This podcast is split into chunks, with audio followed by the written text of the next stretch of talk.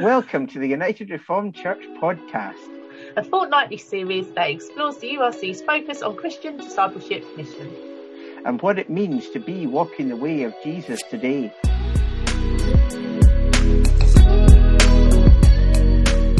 In this episode of the URC podcast, our special guest is Karen Campbell, the URC Secretary for Global and Intercultural Ministries.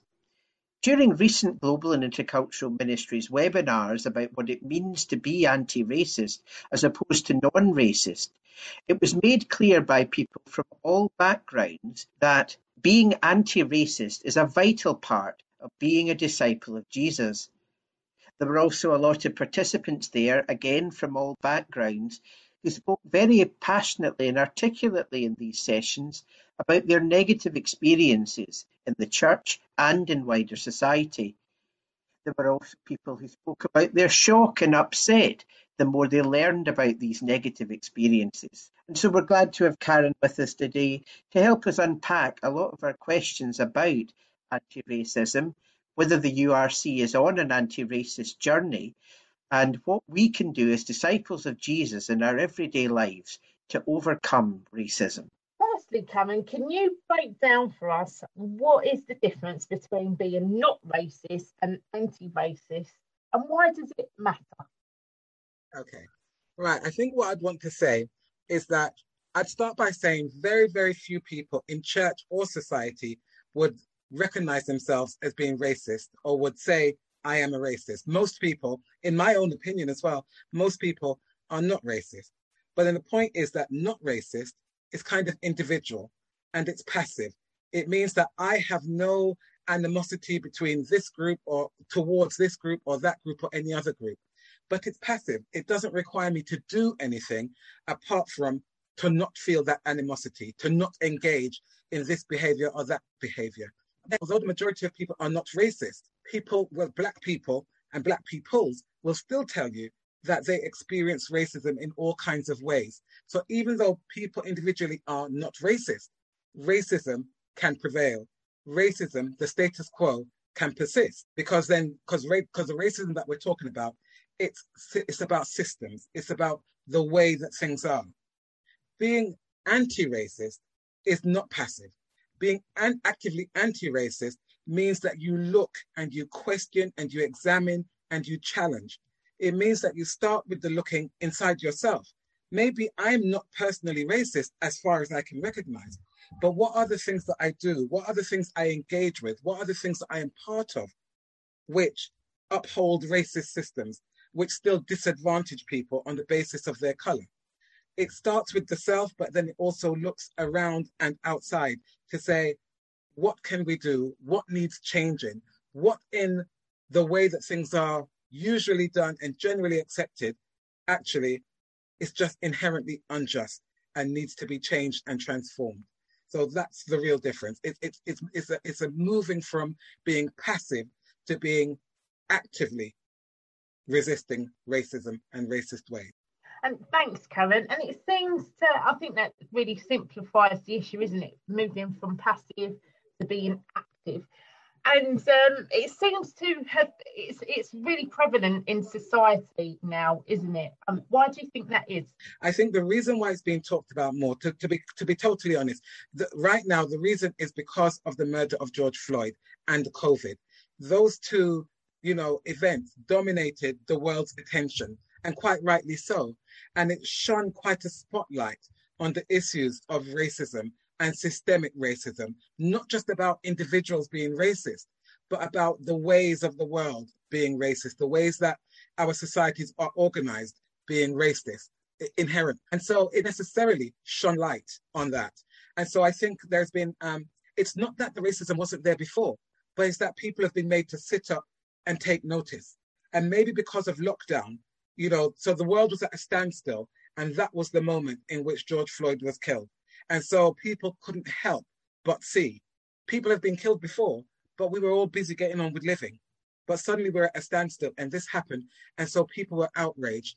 And so, of course, that then fed into the Black Lives Matter sentiments and so on, that passion. It wasn't that they that it wasn't there before, but the focus wasn't there.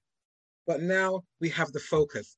And because we have the focus, people are realizing, or people have realized, that being not racist is not enough.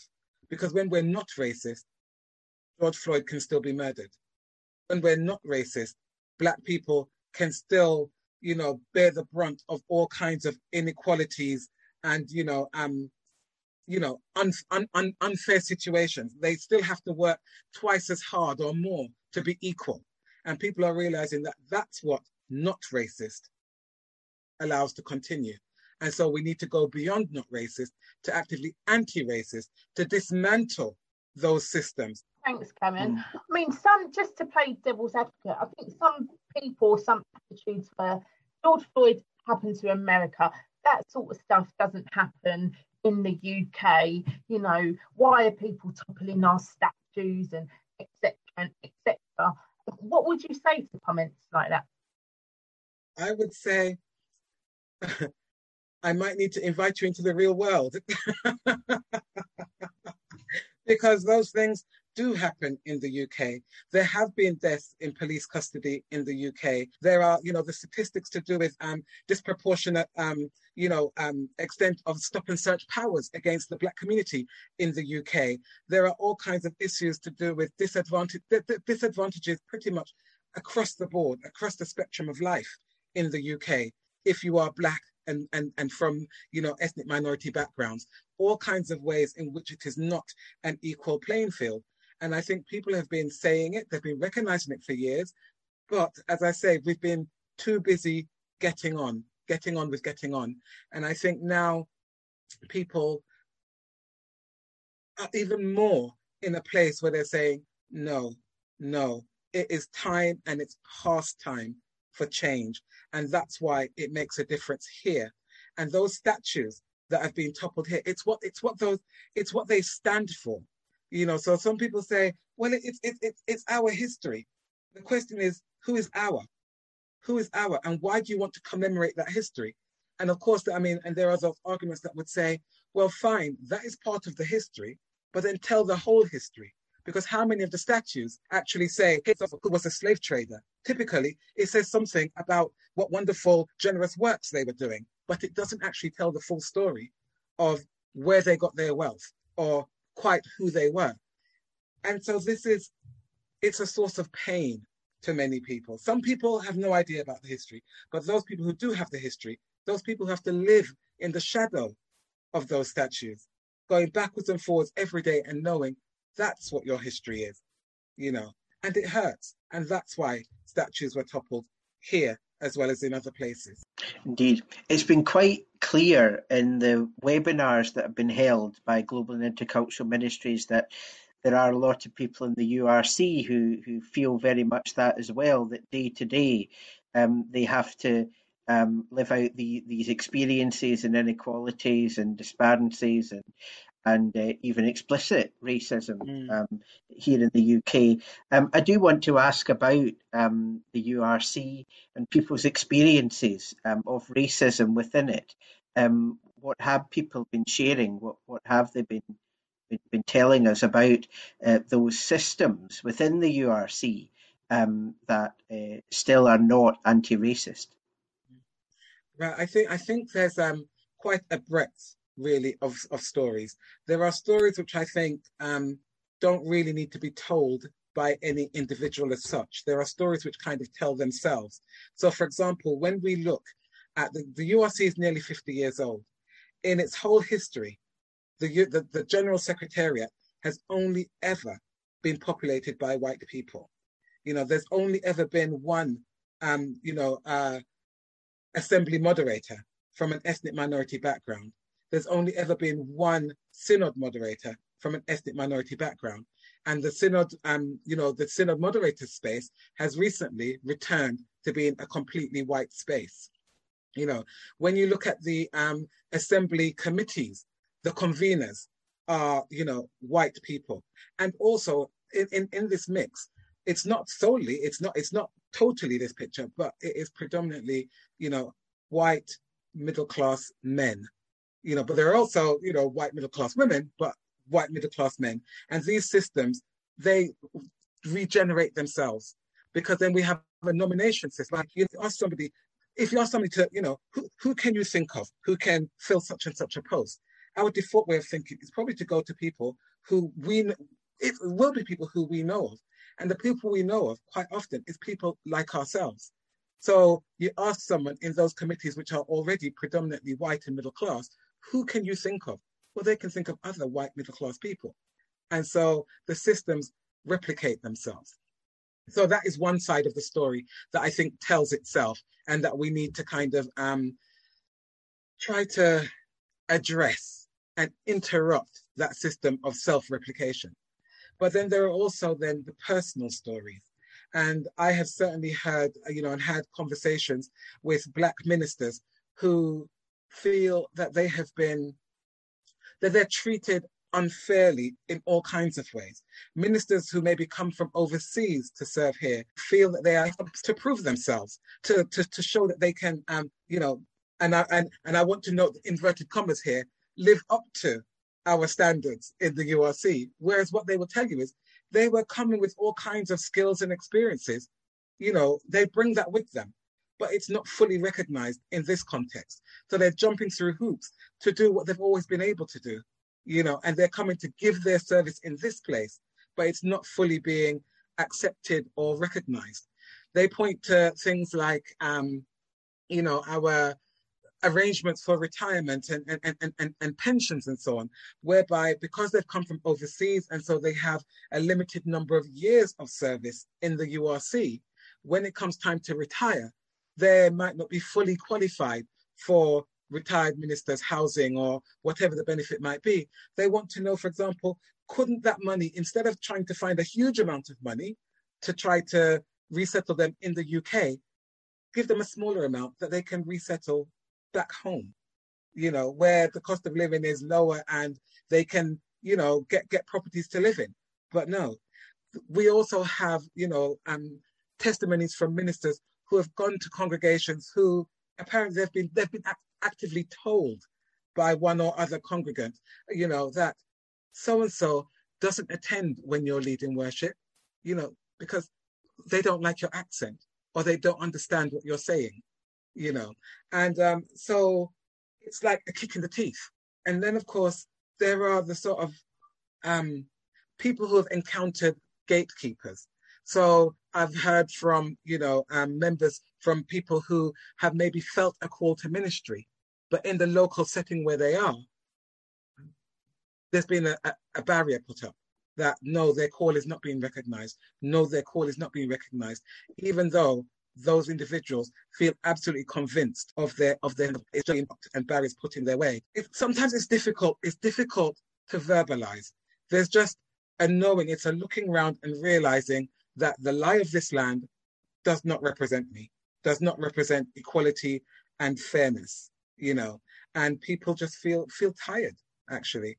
And people and what I'm hearing and have heard repeatedly is people saying the URC is not good at following through with concrete action. So we've got lots of good intentions over the years, different resolutions, but in the end, we're still in this place where it's just unjust and it's not right and people are tired. Just thinking about some of those experiences, is the URC um, not racist? Is it anti-racist? Is it on a journey towards one of these?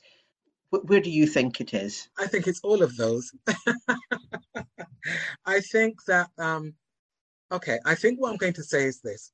When we, um, you know, when when the resolution went to um, Mission Council in autumn 2020, asking the URC to commit itself to being on this journey from not racist to anti-racist, it was wonderful actually that that resolution was passed with 100% support. I was actually quite surprised, you know, and that there was actually not a lot of resistance to it at all, you know, at, at Mission Council. Um, and that was great. I was not surprised subsequently to, to hear from some people sort of saying, what was the need for that resolution? We're not racist. I've never found this church to be racist. We're, we're so open you know, we're so welcoming, you know. So I think it depends on where you stand. And I think people um, misunderstand, um, wanting to move from being a not racist church to an anti racist church, they think that we're saying you as individuals are racist. That is not the thing. We're talking about the structures and we're talking about the systems. Having said that, there is definitely racism, and, I, and I'm talking about personal racism within the URC. I have been told about comments that have appeared on you know Facebook pages and so on, and and um, all, all, all kinds of negative things that have been said, you know, about um, about Black Lives Matter, about Black people that have been, you know, and backlash after statues were toppled and stuff like that. And some of those things, they are just racist. People might not recognize themselves as racist, but if you stand on the outside and look in, it looks very definitely racist. So I think there is racism as the church, there are racists within the church, but I think we are also very definitely on a journey. And I'm trying to encourage and enable that journey. And so some of the, you know, um, the conversations that we've been having, um, particularly recently in the Black History Monthly sessions, for example, some of those conversations are difficult and they're painful, but the people who are participating in them are saying, yes, it is really uncomfortable, but it's really essential, really necessary, and please let's keep it going. It's it's really encouraging to hear um, that you know we are on a journey, and and yes, there's a long way to go and lots to consider, but it is encouraging to hear that. Just to go back to some of the experiences that that you were talking about, there was some controversy back in April 2021 um, when the Commission on Race and Ethnic Disparities released an independent report, which basically um, suggests that um, a lot of, of these experiences are actually not generally down to race, but a lot lot of other inequalities and disparities, um, and that therefore that's where we ought to be putting our energies. That's just my summary of it. Um, of what I read, what I understand the report's trying to say. Mm. What what do you think about that? It's not hard to believe that that's what they came up with, but I think it's just so far from reality. I think a lot of people were very very angry about the report. They think that it bears little um, resemblance to reality, and that they feel that it negates people's personal experience, you know, people's testimony. Um, so it's all well and good to, you know, for people on a committee somewhere to be talking about, you know, that it's it's not really institutional racism. It's it's something else. But then but then it's strange that these negative um, experiences, that these inequalities are happening to people whose skin happens to be dark. Why, why, why, why, why does it happen to be concentrated in those communities whose skin is not white? you know, not that anybody's skin is white, but you understand what I mean. Why would it be that it's affecting those people whose skins are dark? And then you want to tell me that it's not about racism, or you want to tell them that it's not about racism. And I kind of think, well, actually, try to imagine and stand in their shoes and walk in their shoes a while, hear from their perspective. You know, there are a lot of, um, you know, um, it, it felt a lot like smokescreens and a lot of commentators who are much more knowledgeable and and and and um, expert than I am. I, I'm by no means an expert, but they were saying that you know that this takes back the conversations about race relations in the UK by you know sort of like 20 years because it's undoing so much of the good work that has the the limited but good work that has been done in at least acknowledging where we are. But this is pulling a smokescreen across it. And so, no, people were not happy. There was a lot of criticism of the report and a lot of anger about the report. And, um, you know, um, even in terms of a, a, forum that the United Reformed Church is involved in, the Forum, which is an ecumenical, you know, body set up earlier this year. And they also made a response trying to engage with it, with the, with the report, the findings of the report, even whilst, in a sense, distancing from, you know, from the content of the report that seems to be um, negating people's actually lived experience.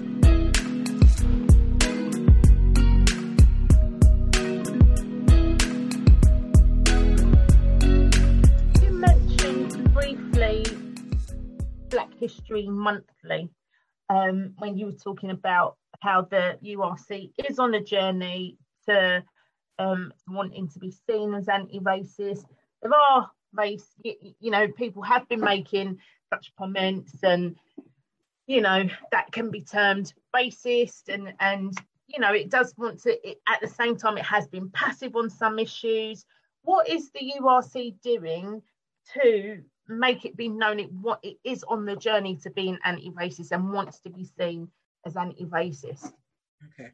I think, um, well, of course, the, the, the, the, well, maybe not the first thing, but the first concrete thing was the resolution that went to General Assembly in autumn 2020, because that was very much on the back of what had been happening, very much on the back of the murder of George Floyd and um, you know, and and the COVID pandemic and the and the and the inequalities that have been exposed and high and exacerbated by the COVID um, pandemic. Over during last summer, we had run a number of online sort of Zoom events and so on. And one of the questions we asked uh, in a Zoom event was, do Black Lives Matter in the URC? Because of course, a lot of people are talking about Black Lives Matter and Black Lives Mattering and making all kinds of statements or views and so on. And so we didn't want to just pile in on that. We said, actually, before we start commenting on America and George Floyd and all the rest of everything else that was going on, what is happening right here? What are we doing and what is our stance? So we asked that question and we wanted to have a good look and an honest look at ourselves to see where we are and what we're doing. And that's where some of the kind of views started to come in to us about the things that are quite simply not right within our own body, so we need to put it right within our own body, even at the same time and before we start to comment about society and other places.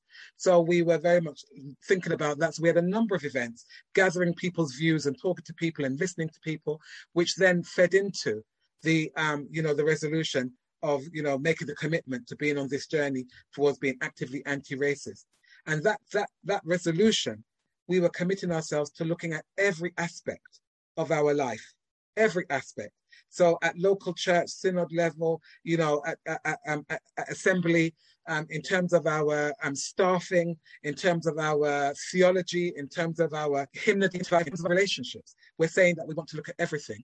And so that's a big statement, a bold statement, which is why I was so impressed and so delighted when it was passed with 100% support. But then, of course, next comes the what next? What does that look like in reality? And that's what we're working on at the moment. So um, one of the things, I mean, we've been looking at issues at things such as um, could we do a racial justice audit, for example, but what would be the parameters of that audit? Looking at getting someone from outside the URC to come in and have a hard look at us and, and hold up a mirror so that we can see what they see. You know, how are we doing really? And we think it's important that we ask people from outside talk because if we do it ourselves from within, we've got vested interests. Somebody might say that as a black person, I've got vested interest in saying there's stuff that's wrong and that needs putting right. If we get white people to do it, then people could say, well, they've got vested interest in saying, actually, we're doing great and we don't need to change. If we do it together internally, it could be said, but as ever, the black voices get, you know, um, held down by the white voices. So what we think we need to do is to get someone from outside who is independent, who has no vested interest, to hold the mirror up and say, this is what we see. You know, we've been um, more recently we've been looking at um, maybe trying to implement a policy of affirmative action and what might that look like. So some resolutions went to General Assembly um, this year, looking at the possibility of, of affirmative action towards an anti-racist church. And that was seeking specifically to look at our um, staffing, our assembly assembly appointed staffing, and assembly committee conveners, and so on, to see who is there and how to the situation that has prevailed for so long. And I'm really pleased that actually at General Assembly, um, it was agreed that a small group should be set up to look into um, the issue of affirmative action and and and addressing those things, and specifically looking at our recruitment policy for assembly, you know, assembly appointed staff. Um, what, what, what is it that we're asking? What, what are the things, you know, what should we be asking? What should we be looking for? You know, um, there was one part to the resolution that didn't go through. And in fact, that we, we withdrew it again. Um, that part was looking at the possibility of setting up some sort of skills and experience development program to better equip, um, you know, uh, participants for assembly appointed posts. Now that did receive resistance. And actually, I'm, I'm quite happy to say I was okay with that resistance. I actually agreed with that resistance because the kinds of things that people were saying was that our black members and those coming from overseas and within that they already come with skills and experience. So maybe the problem isn't that they need to develop skills and experience, but it's the flip side that the URC needs to start recognizing the skills and experiences that people bring and who determines which skills and experience. Because that, that would address the point that you made earlier on, where there's some feelings among those members who are, um, you know, not white and they're coming from mm. overseas. They feel that they're coming with skills and it's not being used, sort of thing. They feel like they have yeah. to jump through hoops. So that audit, if we look at what skills they do have, would kind of make URC a richer place, isn't it? Really? Yes, ab- ab- absolutely, absolutely. I, I, I, believe so. And you know, um, I myself, although I was presenting the resolution at General Assembly, but I had my notes that I would have loved to have shared, which was very much, pretty much along along the lines that I've just been saying about yeah. what are the skills and how do we recognize the skills, and I and I and who makes the decision. Yeah. I'm I'm I'm in, in, in Isaiah, I think it's the end of Isaiah 43, where God says, "See, I'm new, you know, I'm, see, I'm doing a new thing. Don't you perceive it? You know, don't keep looking back at the old stuff. I'm doing something new." So I wonder, what is the new thing that God might want to do and be trying to do through the skills and experiences, the different skills and experiences brought by this different cohort of people. But we're so busy looking back at the old skills and experiences and not opening the door to let the new bit, you know, come in. Um, yeah, and I think um, I just want to add on to that that this again, when you asked me earlier on about some of the what, what some of our colleagues are saying, this very much ties in with what some people are saying that they have gone for, they've applied for, put themselves forward for different roles and been told you don't have the you are a great candidate but you don't have the experience. You know we wish it could be different but you don't have the experience. So the and so and i think what some people are saying is how will you get the experience unless you're given an opportunity? It must come from some nobody's born with the experience. You must be given an opportunity to develop the experience. And so how will that happen unless people are given a chance? Absolutely. Well said Karen um, I have I have one more question for you, and that is the term B A M E. I'd like to know your thoughts on the subject. As you can see, not everyone will see the grin on my face. It, I mean, I'll be honest, I hate the term. It, it, I hate the term. I hate the term. I, I just think it is so rude and offensive. a whole group of different people under B A M E. You know, right. I'm a person, I'm an individual, I'm not a bammy. you know, right. what is your thoughts? I'm going to start in a place which is not necessarily where the place that I finish up. And and and what I'll say is this: until very recently, I would say I had no real issue with BAME per se.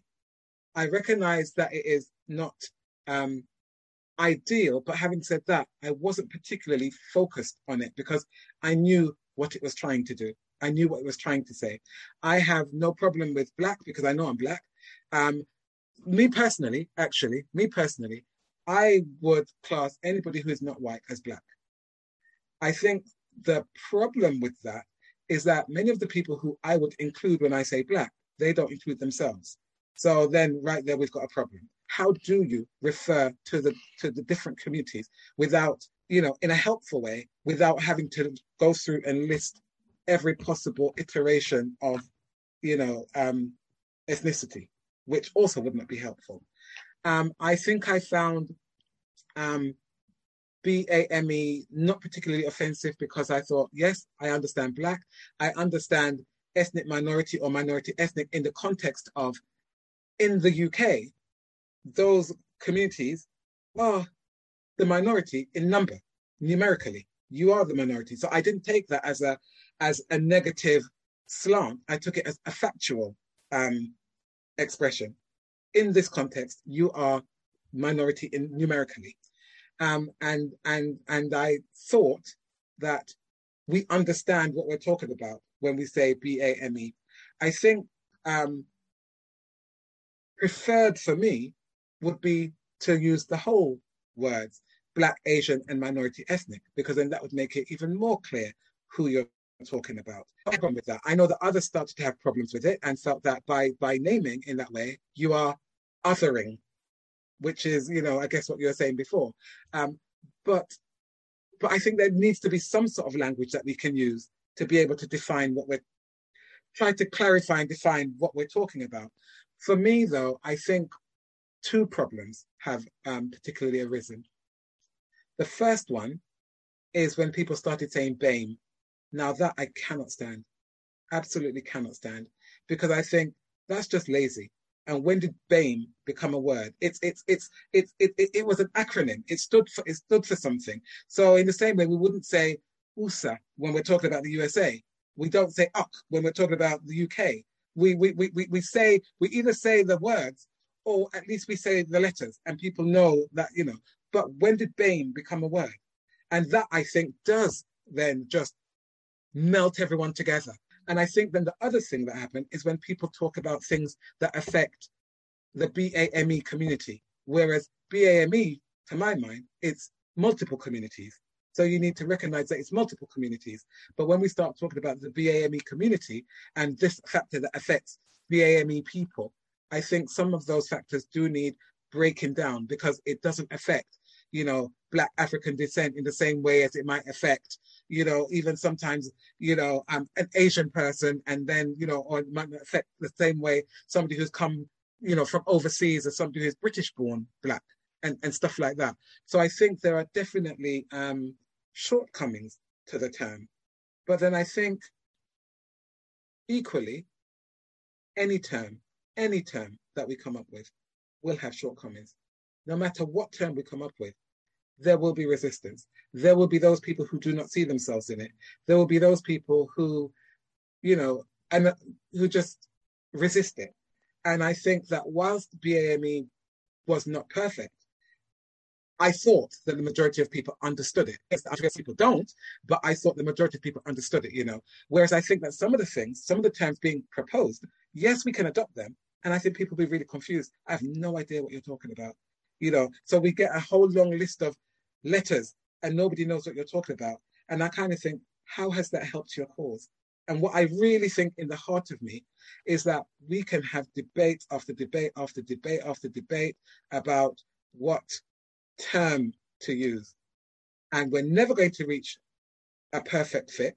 And but what's more, in the meanwhile, while we're busy arguing about that, the real injustices are carrying on. And so, and actually, the you know the, the racists out there will be delighted if we spend our time debating the term and actually nothing is actually changing because I don't think the term actually really makes a difference. Just one question we ask everybody who participates in the, in the podcast. Um, the, the podcast, the URC podcast, is supported by Walking the Way, the URC's focus on whole of life discipleship. The strapline of Walking the Way is living the life of Jesus today. What does that mean to you? I think, particularly in the context of the conversation we've been having, I think it's about being radical. I think it's about not being, I'm coming back in where we started, not being passive, not just accepting the status quo, not just believing that the way it is is either the way it should be or the way that it has to be.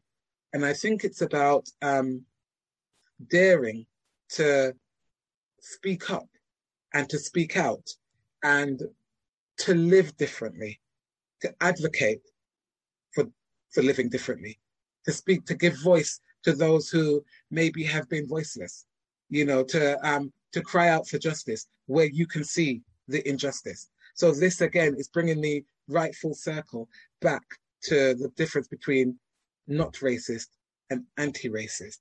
So it's it's and I think it is a commitment then to believing and living as if we believe that God created the whole of humanity in all our, in all of our diversity, all of our diversity, and yet all are in the image of God, which just really renders racism completely ridiculous. completely ridiculous. Karen, it's been a real pleasure to talk to you. Um, we've unpacked a whole lot um, about um, systematic racism that continues both in the church and in society.